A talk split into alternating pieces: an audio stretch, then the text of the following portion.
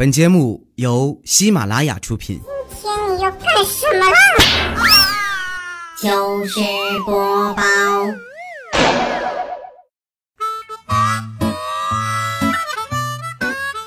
嗨，大家好，这里是喜马拉雅出品的糗事播报，我是你们的养生少女哈利波特大家亲。现在啊是凌晨四点半啊，估计这期节目录完啊就要六点以后了。当你们听到这句话的时候啊，可能我已经睡着了。我每次录节目啊，犯困的时候都会把音量开到最大，然后单曲循环，好运来。一般三遍就见效啊，精神一上午。我的钥匙链是奥迪。还有小半个月呀，二零一七年就过完了。我发现了一系列啊，可以让周围女孩迅速陷入悲伤甚至绝望的问题，比如说，你双十二的快递到了吗？双十一的账单还了吗？哎，别走啊，还有几天就圣诞节了，你知道吗？有人约吗？一到年末啊，各种各样的情绪就扑面而来。最近啊，微博上都开始修仙了，各派青年纷纷对号入座。佛系的口头禅啊是都行，可以，没关系。如系呢是稍等，抱歉，对不起。法系啊是免谈，不见，按规矩。道系啊是闭嘴，滚蛋，你妈逼。那正在听节目的你是哪一系呢？反正我呀是表面佛系，内心道系，典型的佛道双修。不过最近这半年啊，我的心态确实变了很多，对很多事情啊都不那么在乎了。什么胖瘦美丑、绩效工资啊，都是过眼云烟，只要能活着就好。有人说啊，什么佛系女孩啊，不就是两耳不闻窗外事的死肥宅，换了一种文艺的说法吗？什么叫死肥宅？我们胖不胖、宅不宅啊，关你啥事儿啊？要我说呀，肥宅就是社会进步、人民心理素质增强的产物。你看看啊，在古代那些被软禁的人啊，都是要死要活的。可是换做现代啊，如果有人对我说，从此以后你不许踏出这房门半步，不许和外人有半点接触，一日三餐都派人来送，你唯一的活动范围只有这个房间，有什么需要就交给门口守着的人去办。哇，那我肯定高兴坏了，必须答应啊！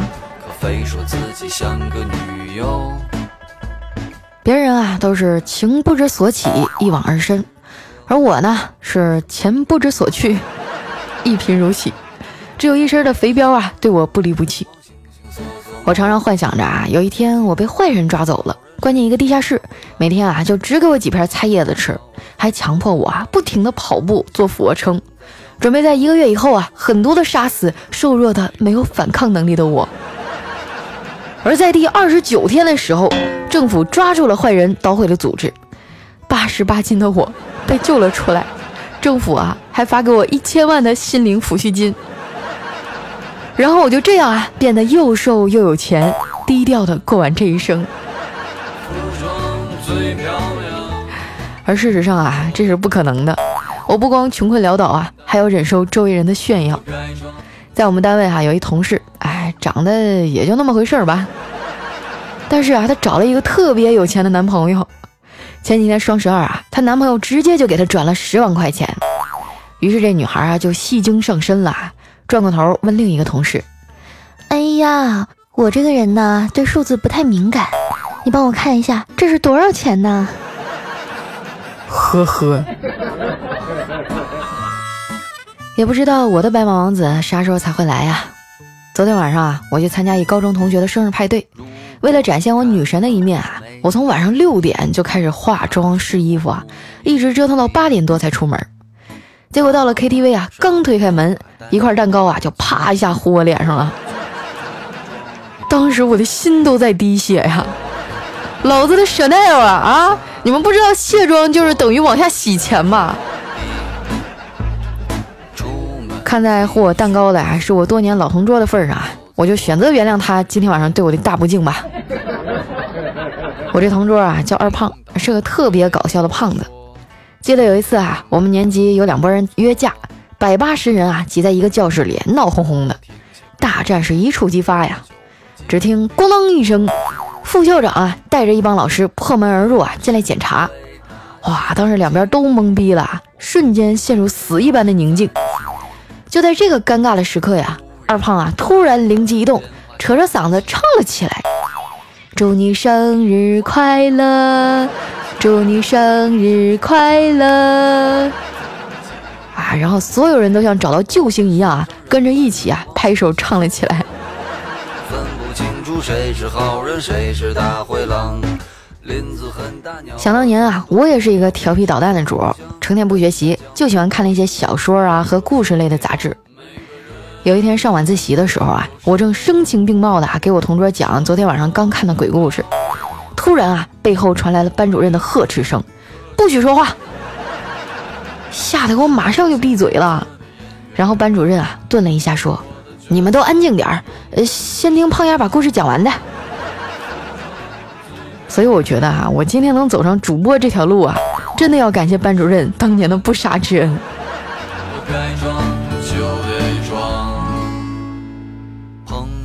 参加完 party 啊，我打车回家，到了家楼下呢，计价器上显示四十六块钱，我掏了一张五十的，结果这司机大哥翻了半天啊，都没找着零钱。于是那大哥啊，笑嘻嘻的看着我说：“大妹子，怎么办呢？呃，要不然这样吧。”话音刚落啊，他就一脚油门窜了出去，当时我就慌了啊，脑海里啊闪过各种强奸案啊、杀人案啊，什么女子被抛尸荒野呀，哎呀妈，吓得我都要哭了。结果那大哥啊绕着小区转了一圈，又停回来了，淡定的对我说：“妹子啊，这回凑够五十块钱了，你下车吧。”不要迷失方向，人在江湖，我行我素，该装就得装。回到家呀，看见我妈正在客厅里逗猫玩。我喝了酒啊，胃不太舒服，就随口问道：“妈，我胃不得劲儿，冰箱里有啥喝的吗？”我妈说：“啊，冰箱里有酸奶。”我听完啊，想都没想就打开喝了，剩下半瓶啊放在桌子上，打算先去洗漱。这时啊，我们家猫突然凑过来了，想喝桌上的酸奶。只听我妈大喝一声：“古丽，别喝你姐的酸奶，那都过期了。”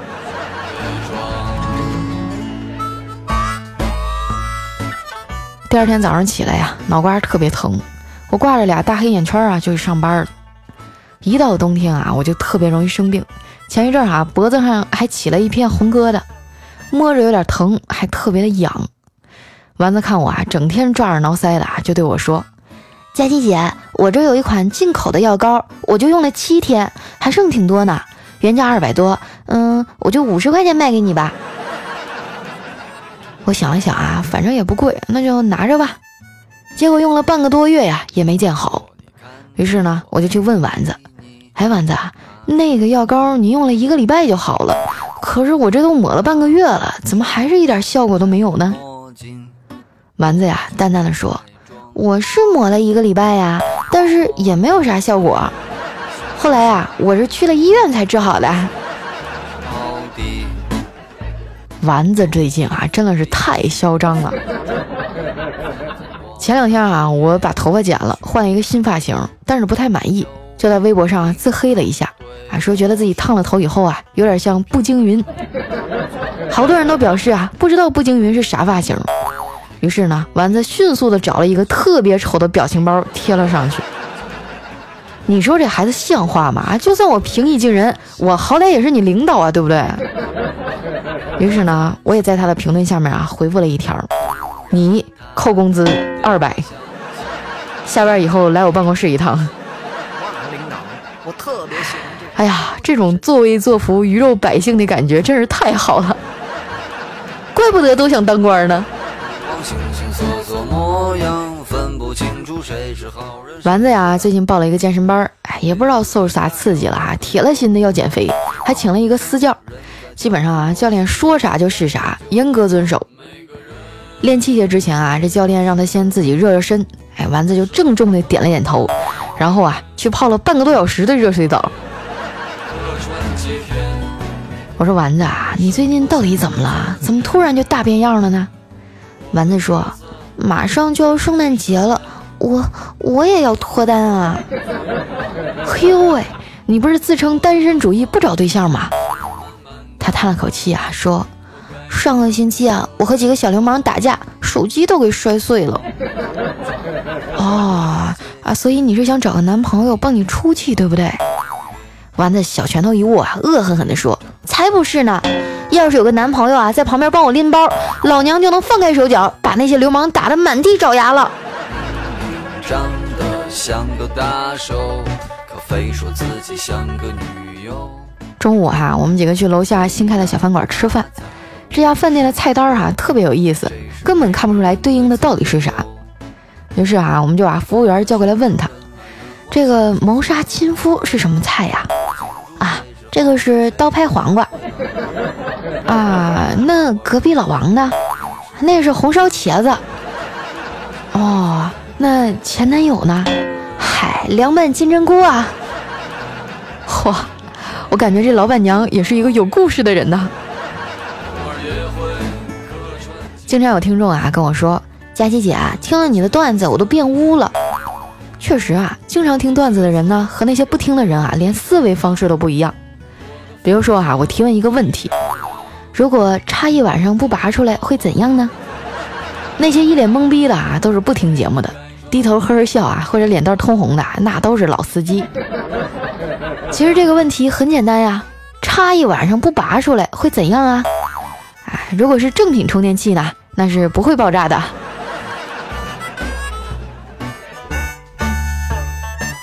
点完菜以后啊，魏大人带着他女朋友进来了，大家热情的跟他打了招呼啊，也算是接纳了这个圈外的新人吧。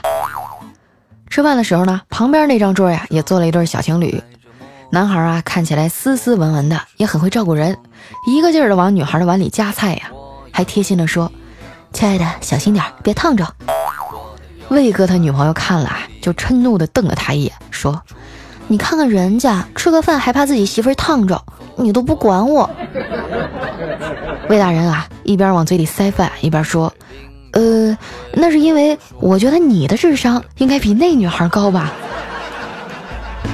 如果再多听些别看魏大人啊情商不咋地，但是智商啊还是挺高的。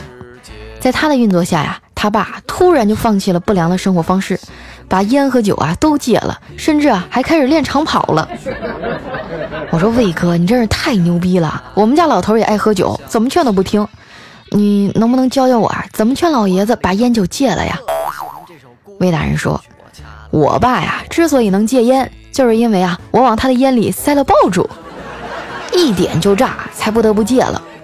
戒酒呢，是因为我爸每次喝高了呀，都会忘了烟里有爆竹这个事儿，然后啊就被炸得七窍生烟。”我惊讶地说：“那你爸竟然没打死你，这也算是父爱如山了。”魏大人得意地说：“你以为他不想揍我呀？他都想杀了我，但是他太慢了，追不上我啊。所以啊，现在都开始练长跑了。”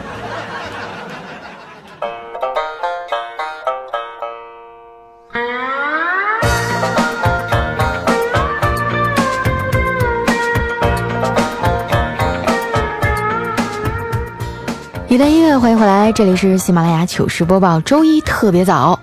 哎，刚才喝口水的功夫啊，看了一眼首页，这啥时候又开始这年度主播评选呀？提前都没打招呼，怎么蔫不悄的就开始了？啊，你们现在在首页大图上划吧哈，第四张也不第五张来着，哎，就是这个评选的海报，点进去，每个人五张票啊，可以都投给一个人。你们要是方便的话呢，就上去投一下我哈。剩下的就随缘吧。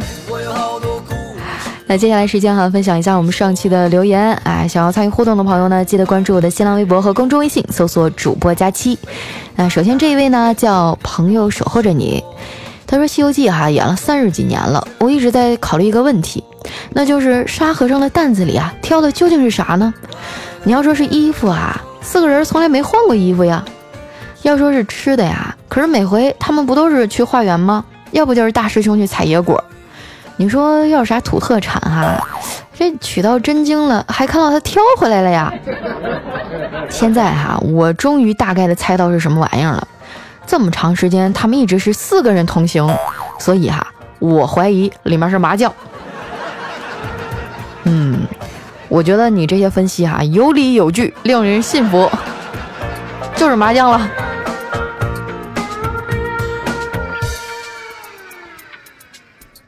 下一位呢叫佳期别闹，我有药。他说相亲的时候啊，对他的第一印象并不是太深刻，将就着啊请他吃了第一顿饭，谈吐间啊也没碰出火花。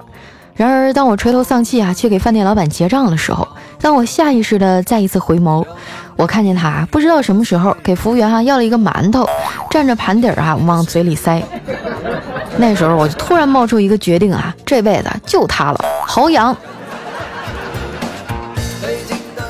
你瞅瞅，给你抠的，哈，这姑娘给你吃顿饭，让人家连把盘底儿都占了。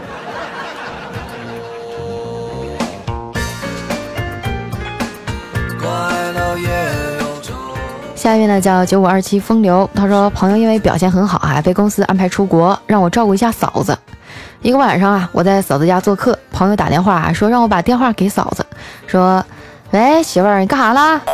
哎，嫂子喘着粗气说：“老公，我我在跑步呢。”这朋友啊，当时就发怒了，问我啊是不是把他绿了。我赶紧把摄像头打开了。朋友看到啊，老婆确实是在跑步，然后呢就和我道歉。我摆了摆手啊，说：“呃，那就这样吧，嫂子热完菜啊，我吃完就回去了。”哎，热的是什么菜啊？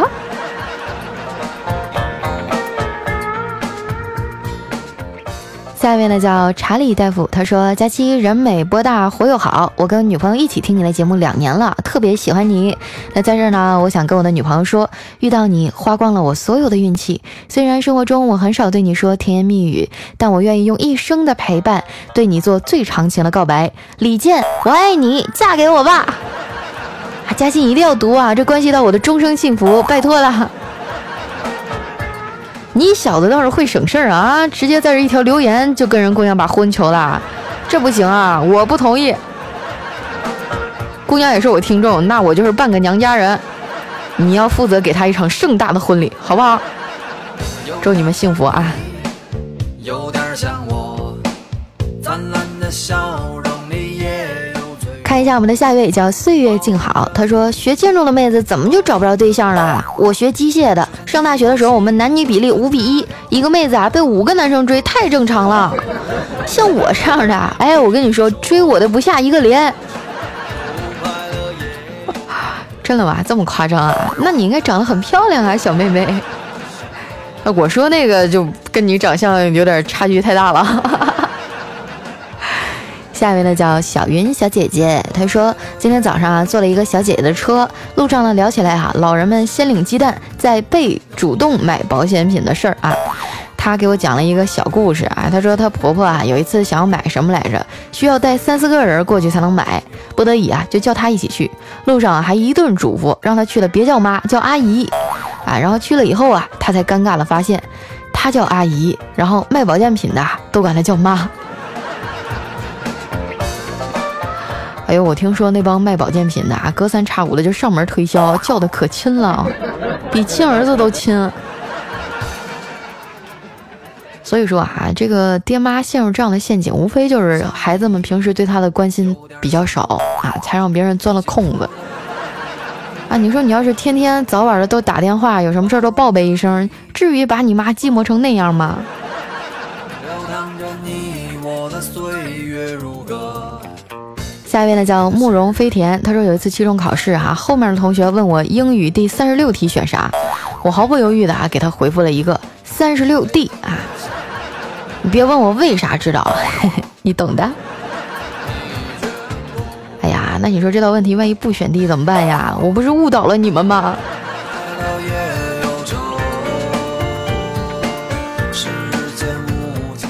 下一位呢叫 D R S O L I，他说佳期哈，我觉得喜马拉雅的娱乐主播当中啊，声音最舒服的就是你了。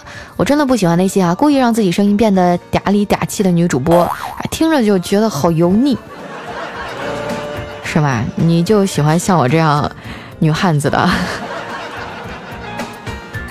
哎呦，可是那些声音甜甜的妹子，好多人追啊，都没有人追我的。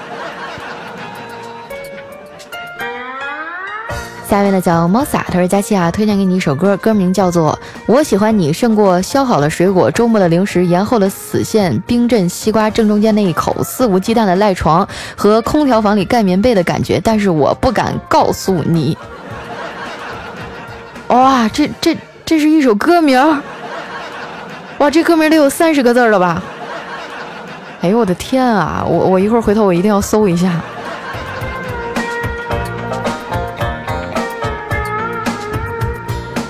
下一位呢叫幺三九幺三九 kyos，他说好高兴啊，正准备休息哈，就看见佳期更新了。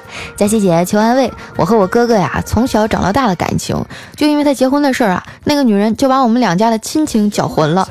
他家困难的时候啊，帮忙成了理所当然，现在有了资本啊，就甩脸色，各种嫌弃。我不知道为什么啊，这么久的亲情能被金钱给腐蚀，我都不知道该怎么跟我哥说。求佳期啊，帮忙揭开心结。哎呀，这个，哎呀，家家有本难念的经啊！我也没结过婚，你说这样哈？问一下我们的听众们，如果说遇到这种情况，你们会怎么处理呢？或者说有没有什么好办法？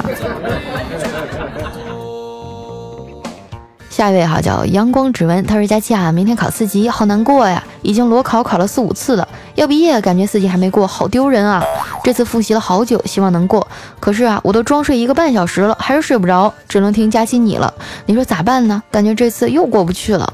佳期，你说你会不会保佑我啊？如果这次我四级过了，我就把下次报四级的三十五块钱打赏给你。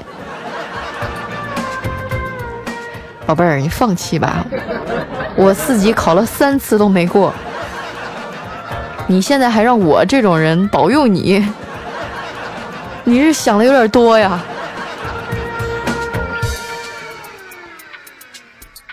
来看一下我们的下一位哈，叫太郎六六六。他说有一同事哈偷偷告诉我说他丢人丢大了，儿子出生啊还没断奶，媳妇儿就跟人跑到国外去了。现在儿子上小学了，开家长会，孩子说啊爸爸忙来不了，老师说那就让你妈妈来吧。结果这孩子啊就把他爸爸的这个充气的老婆从箱子里翻出来，啊打好气儿背着就去开家长会了，让老师吓一跳，嚯，原来你妈是范冰冰。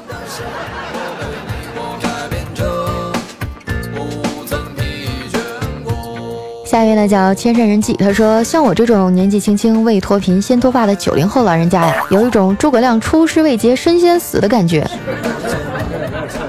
我也有同样的感受啊，我最近真的掉头发掉的可严重了，不行，回头我得去买个十斤生姜熬一锅洗发水出来。下一位哈叫佳佳，他说佳期啊，你念评论咋一点规律都没有呢？早的不念，晚的不念，长的不念，短了更不念了。不过啊，我听了你三年，好不容易总结出一条，那就是不会读我。哼，我受伤的小心心哈。啊，这个我要说一下啊，原来呢选留言确实是我在弄，啊，最近呢一直都是丸子在帮我整理，不关我的事儿啊，有事儿你们找丸子。下一位呢叫我不知道该起个啥名。他说：“佳期啊，你的每一个段子我都给我妈讲啊，她能笑好久呢。是吗？那你挑着讲啊，你不要什么都给她讲。”我们的下一位哈叫于鲁而训达，他说：“佳期啊，我发现你们领导真是太好了，节目拖更啊，只要补齐就概不追究，友情啊，任下属调侃也不计较，有心胸，下属有困难仗义相助，有义气，家庭事业两不误，有能力，有责任感，有担当，这样有情有义有心胸有能力有担当有责任感的领导简直完美啊！你说我这样夸他，他能不能给你涨点工资啊？”嗯，我觉得我们领导啊什么都好，就是只要你不跟他提钱，就就什么都好。